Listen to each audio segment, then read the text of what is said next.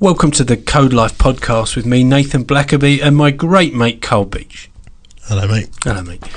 Right. I want to tell you a story while you're multitasking Yeah, about Aaron or Aaron. I suppose we call him Aaron. Aaron. Aaron. In They say Aaron. Aaron. Aron Ralston. Yeah, Great story. hundred days, Yeah. Was it? hun- No, it wasn't 100 days, was it? hundred hours, 100. hundred days. You would have been 100 in a days would be bad terrible. shape. Oh, can you imagine?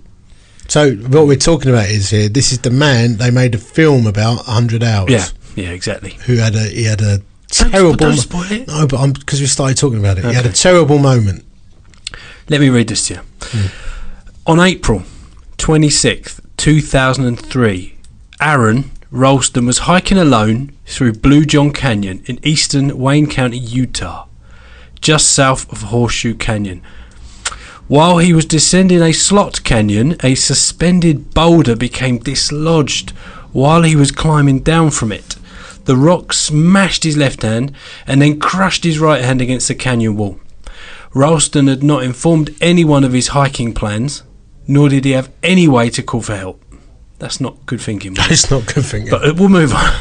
Assuming that he would die without intervention, he spent five days slowly sipping his small amount of remaining water, approximately 350 mil, and slowly eating his small amount of food, two burritos. So he went caving, or my, he went in a canyon walk on his own, yeah, without a mobile or any way of ringing anyone for help, with two burritos and some water. Good idea. two burritos and some water. That's what he took, yeah. Yeah, All right. it's more than we would have taken. yeah, to be fair, it is.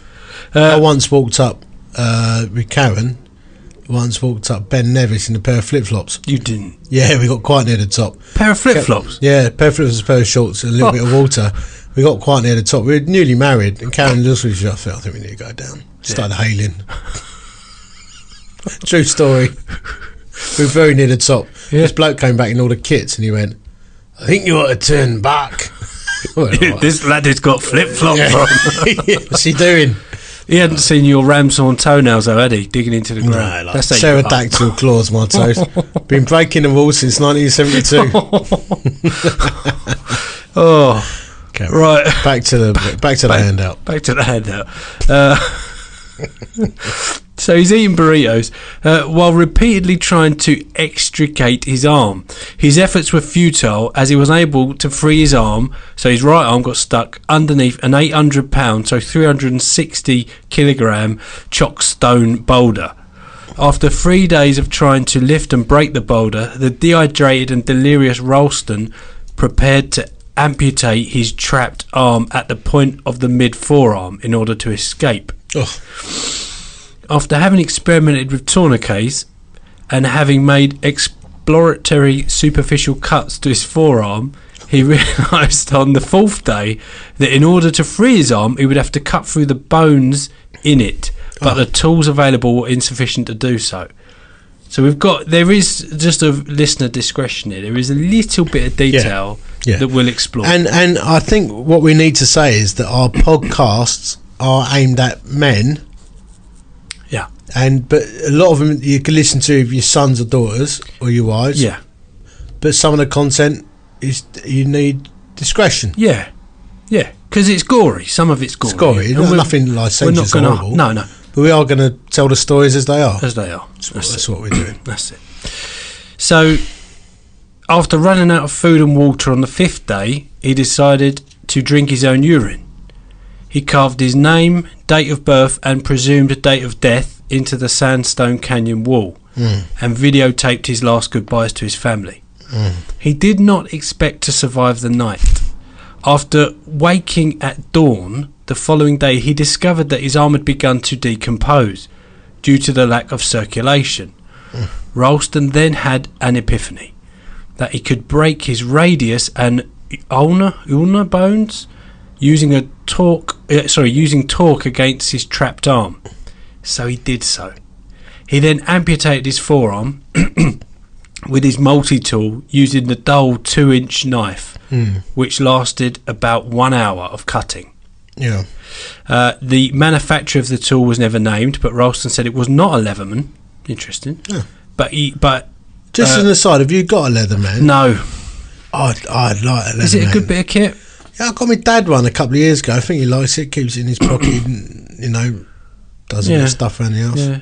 See, the, I just think it's a bit big to have in your pocket. I always think it's good to have a little, like, uh, legal carry knife. I always find myself cutting parcels open and yeah. cutting Yeah, bags yeah. of coal open Yeah, yeah. home. And, It's, well, it's good to have something, isn't it? yeah, Well, if he didn't have his Leatherman or his equivalent, yeah, he's dead, isn't he? yeah. They chew your arm off, but I'm a bit old school like that. I think it's good for a bloke to have a little, you know, carry a Mm. something. little pocket tool. little something. Yeah, I'm, I'm with you on that. Um, so he didn't have a Leatherman. He had he had something that when you spent fifteen quid of fuel, you get a free Oh, multi tool. So it's a cheap thing. Yeah. Anyway, we'll come into some of this detail in a minute. This is just the overview, introduction. We're going to Mm. get the testimony from Aron himself. But after freeing himself, Ralston climbed out of the slot canyon in which he'd been trapped.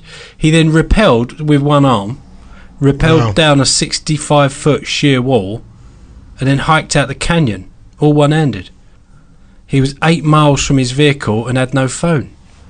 And while he was hiking out the canyon, he encountered a family on holiday from the Netherlands. and they, they rescued him. I thought that was incredible. Have you watched the film? No, The film is is uh, quite remarkable. I, mean, I always find that a book is better than the film.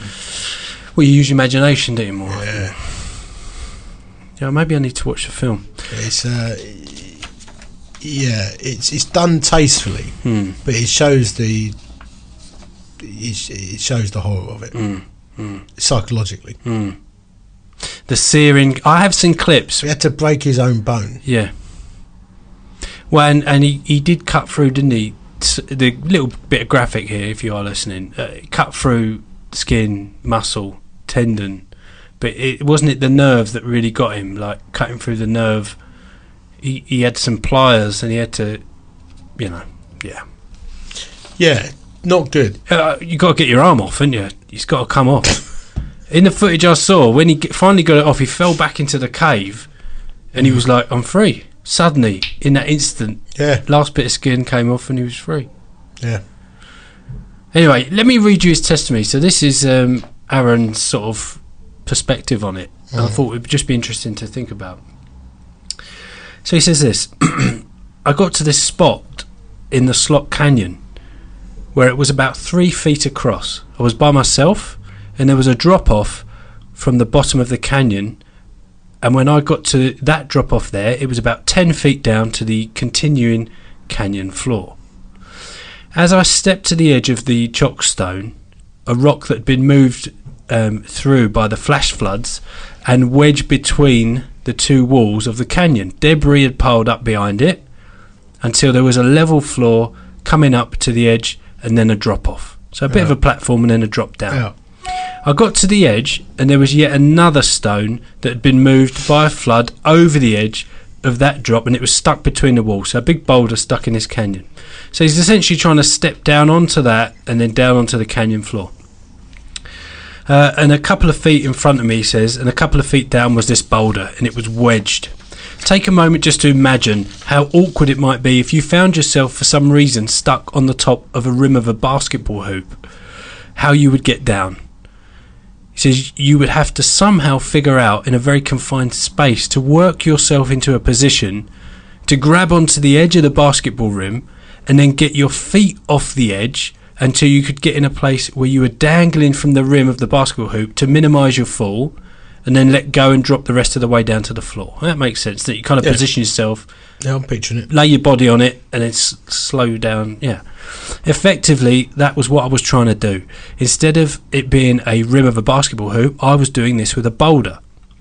Unfortunately for me, that rock started to move. As I started, to, as it started to move, I was hanging from it. So I let go, dropped to the ground, and gathered myself. I put my hands up and tried to get my head out of the way.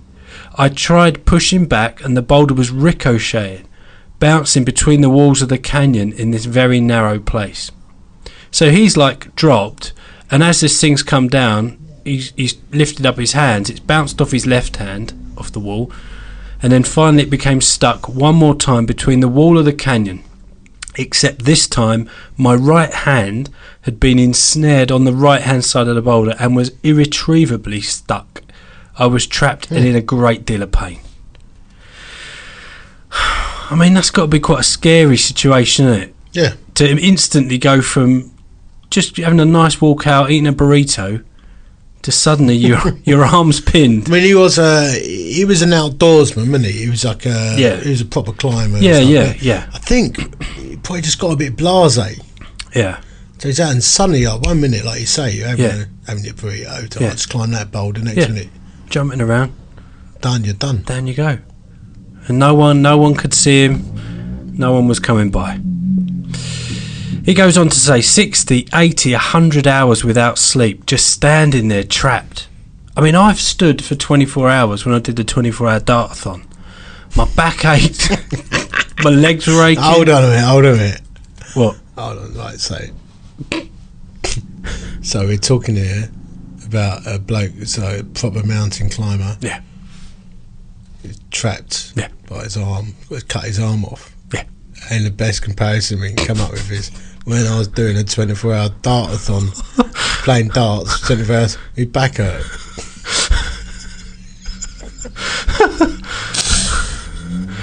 Well, it's as close I can get. Carry on with the analogy.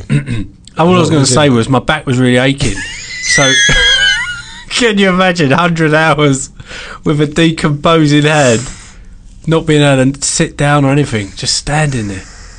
100 hours, sipping water. Brutal, isn't it? Absolutely. what were we talking about? The darts or the, uh, the dance was tiring, I'm telling you. you were a shell of a man after? I was.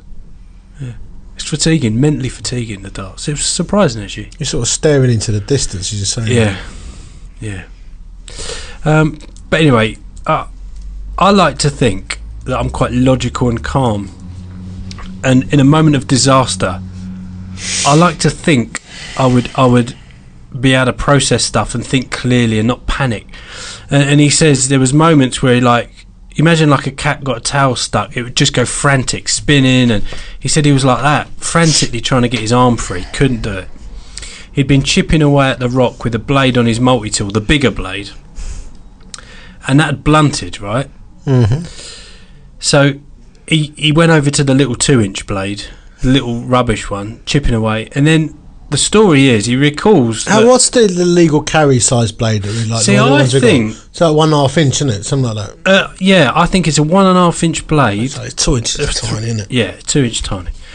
So he was chipping away at the rock, and uh, he says the blade accidentally nicked his thumb on his right hand. So as he's frantically chipping away at this thing, thinking if I can move Yeah. it just a little bit, so he's cut his thumb.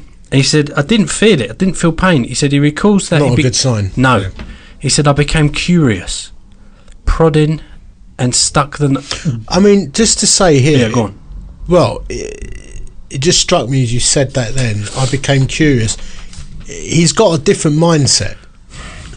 Hmm. He's different, isn't he? Like Yeah. his uh, his mind is like some of these guys. They're, they're the people who do free climbing or free Yeah. soloing and Yeah, they're climbing out ropes and they're just heading out on their own adventuring. Often their minds are wired differently. Now, if I watched a thumb, my thumb gets stabbed by a knife, Hmm.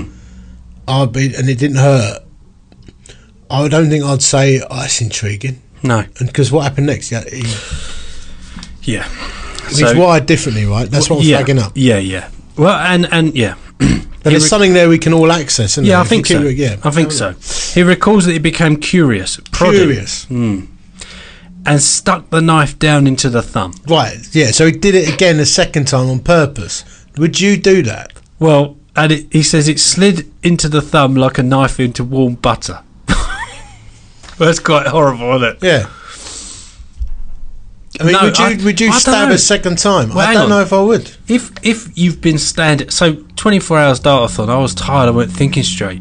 You mm. imagine 100 hours standing and thinking, I'm Right, dead so his mind shot. You think he's mind might- I shot? think I'm so. thinking he's wired differently, but you're thinking I he's don't- I think it's just desperation. I think it's like, I'll do anything now. Some people give in. They're not curious at that point. Do you think it just some people would just lay there, drop, let all their weight go, and just hang on that dead arm till they die? Yeah, uh, for sure. Some blokes would have done that. Just Yeah. rolled over and said, "I'm done here." Roll over. Done. I'm done. Good night, sweetheart. Yeah. But interestingly, in the story, if he'd have cut his arm off sooner, they reckon he would have bled out. Interesting. It's just Did he know that? He didn't. no, he didn't know that. He didn't know that. So, he- picture the scene. You've got a little blade and you've jabbed it in your thumb, fairly deep, Mm. and you can't feel a thing. I feel a bit nauseous. He then says he heard this noise. Hissing. Yeah. He said that Body gas. it was decomposing gases from his decomposing hand, having been trapped there for five days with no blood circulation. So that's going to start smelling. That is a nasty injury. So you're actually on a ticking time bomb, aren't you? he's rotting. He's rotting. He's rotting, standing there rotting, as well as dehydrating and exposure and all this stuff. Have you ever uh, woken up in the middle of the night? And you've been lying on your arm. you can't feel your hand, and it's all flapping about. Yeah, You know, you're going, oh, I can't Yeah. feel it. Yeah, yeah, isn't it? Yeah. yeah. So it's Similar. like he just can't. It's gone.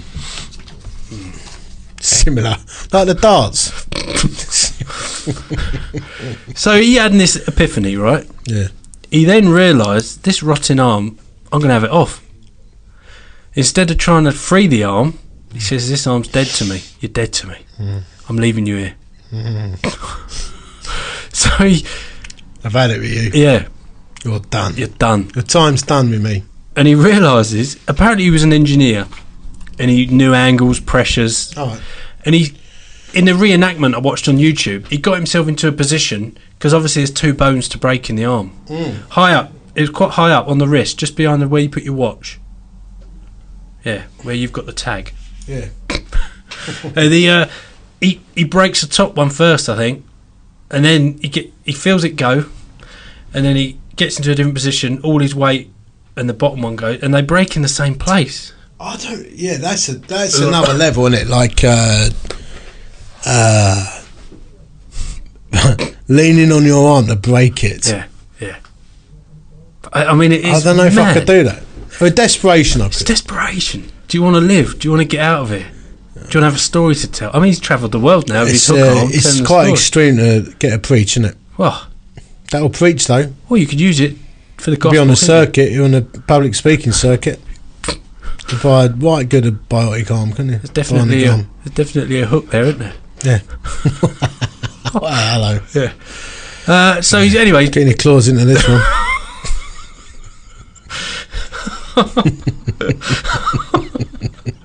so he's basically this is quite yeah, it's horrible. But let's get over the graphic bit. He's broken his arm. Yeah. He then decides to start cutting. He said he starts cutting, he gets through it, and he's an hour. It takes him an hour to cut through. Um, the tender's obviously very, very difficult to cut.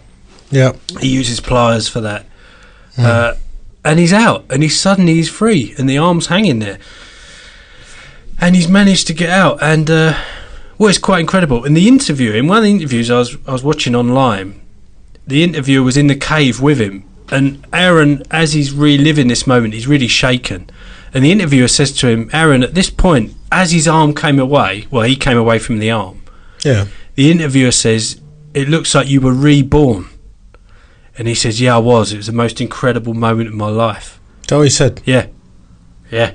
And then he went back and uh, he had the arm cremated and he scattered it in the canyon where the rock is. He said, That's where it belongs.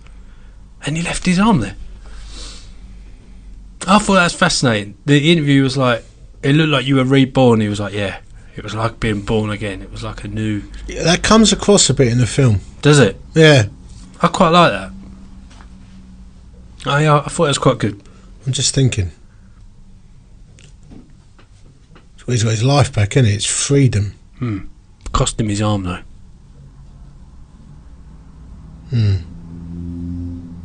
So that got me thinking, because at, at CVM and stuff, and what we're doing with the Code Life, we see a lot of guys at different events, at different um, meetings that we put on or attend, and and for lots of different reasons, I think guys get themselves trapped, a bit like Aron.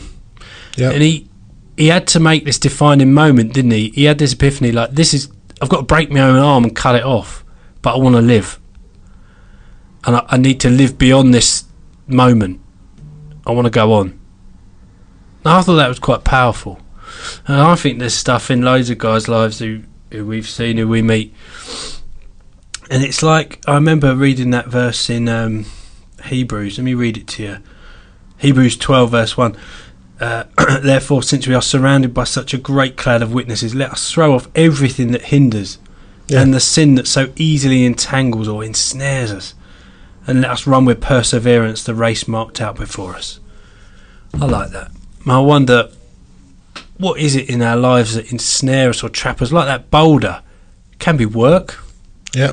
can be expectation or ambition or loads of stuff, and we almost Expectations, that's a big one. Isn't you could die under it. Do you know what I mean? Mm. It, it could be something that you die under, trying to move and shift and get round, and and in the end, he left his arm there and carried on his life without it. I thought that was really powerful.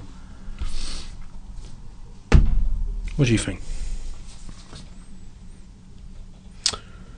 Um, I think, mate, we get on the treadmill, Hmm. we're on a hamster wheel of life, and we stop making decisions that bring us life. Mm. And Yeah, that's when you that's feel good. trapped. Yeah.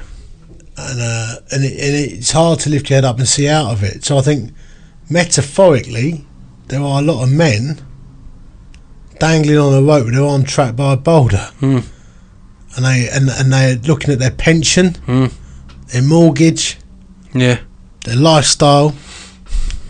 And actually, the reality is they're hanging off a rope with their arm trapped by a boulder, but they won't cut their arm off, Hmm. which could be false expectations, financial fears. Hmm. You know, and every decision I've made that's brought life to me has Hmm. come at some sort of cost, and I've had to cut things off or Yeah.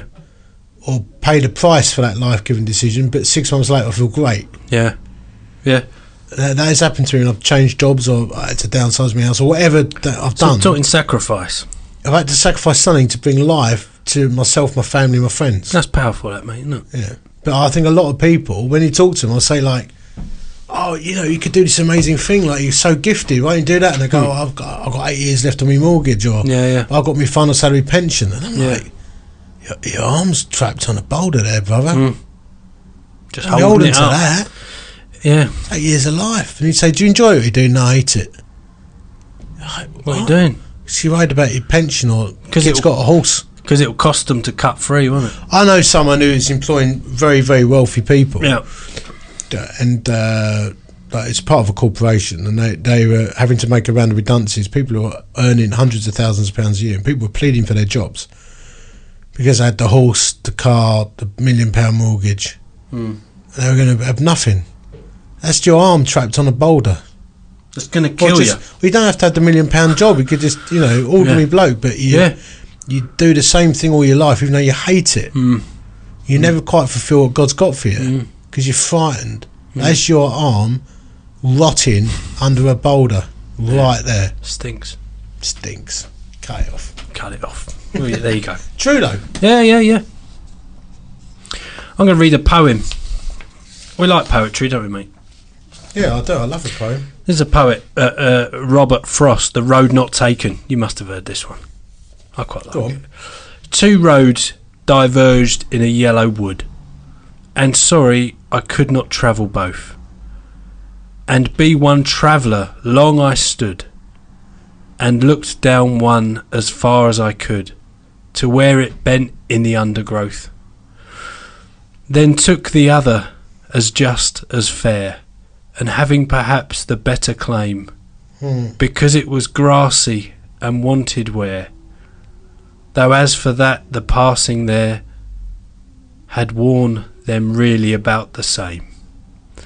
And both that morning equally lay, in leaves no step had trodden black. Oh, I kept the first for another day. Yet knowing how way leads on to way, I doubted if I should ever come back.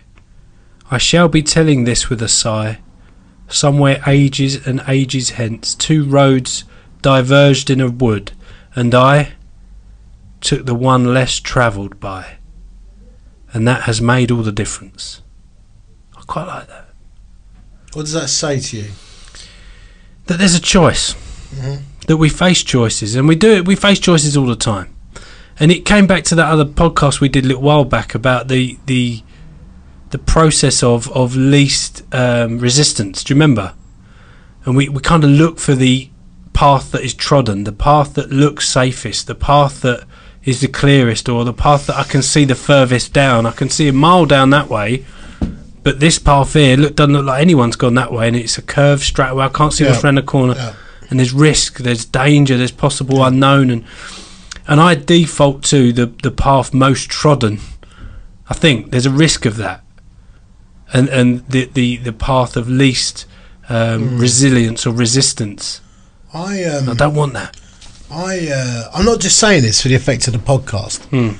I've never I've never been that guy myself. I um You'll always go for the path untrodden. yeah Give me the adventure. Give me the risk. yeah. Not even if I realised that at the time, and then sometimes that's hurt people or Yeah, yeah, uh, broken relationships. But I can't.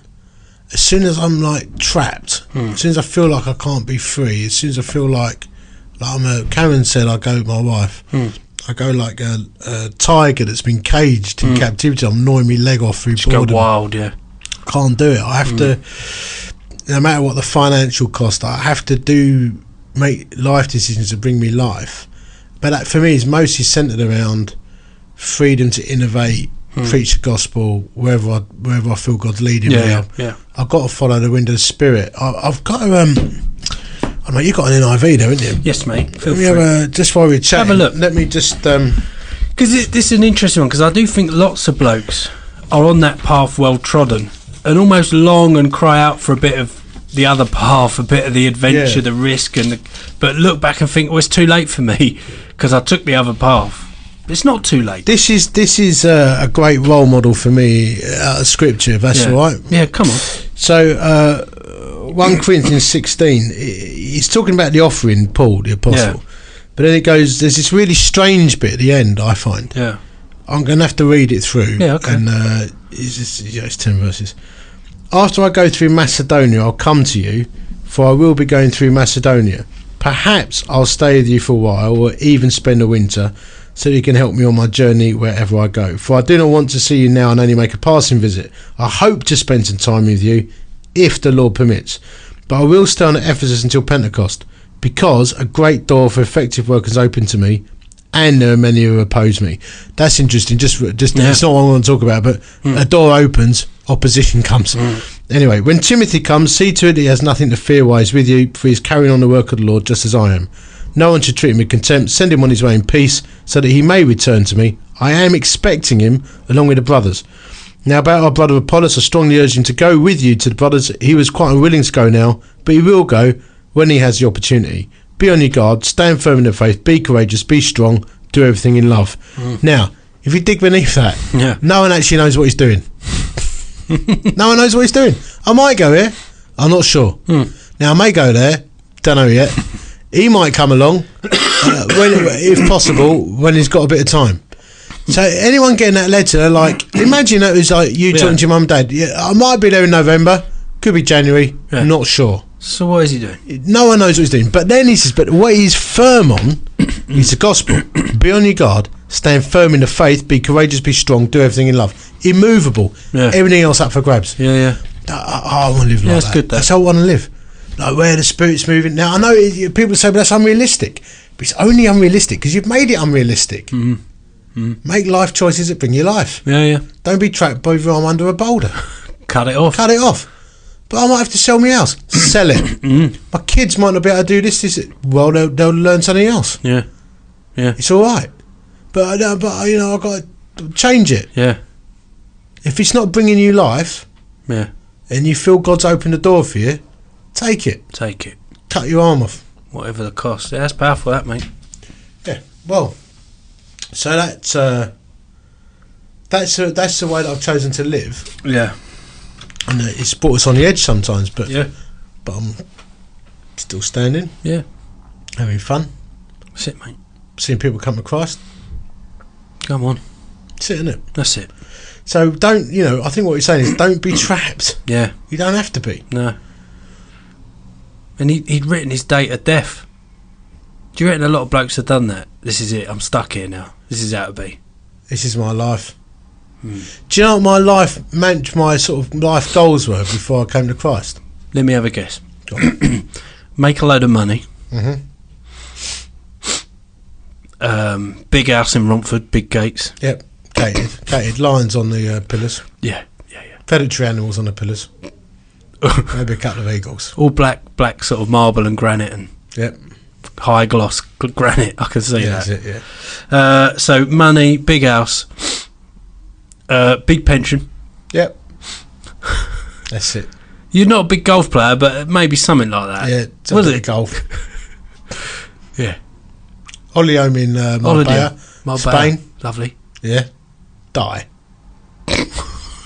That's it. That's it. Make a load of money, take up golf, buy a home, Die. But if you boil it down, Mm. a lot of people living like that. A lot of people. Then I met Christ, changed the game. Did did he take all those desires away from you, or did you get repurposed, refocused? Completely repurposed and refocused. The day I gave my life to Christ. Did you? Yeah, I mean, it happened over time, but I knew my life was different straight away. 100%. Yeah. I mean, let's be honest. I still wouldn't mind a box to rest. But I know it's not going to happen. No. Drive a- Well, yeah, Yeah. But it's not important to me now. it's not what's driving you, is it? No. See what I did there. Yeah. But it's good. It's a good shift in uh, your priorities, isn't it? Yeah. Because these things don't bring you life. Mm. A lot of people are living their life, like you said, with their death warrants already signed. Mm. I used to stand on the, the you know different trains and sit in cars and think, I, if you, some people are called to that and they like it, Mm. but for me, I couldn't, I can't conform. No. I've been breaking the rules since 1972, as I said, breaking my own rules. That's it, mate. Don't break the Lord's rules. No. The rules of men. Thanks for joining us on the podcast. See you later. See you, boys.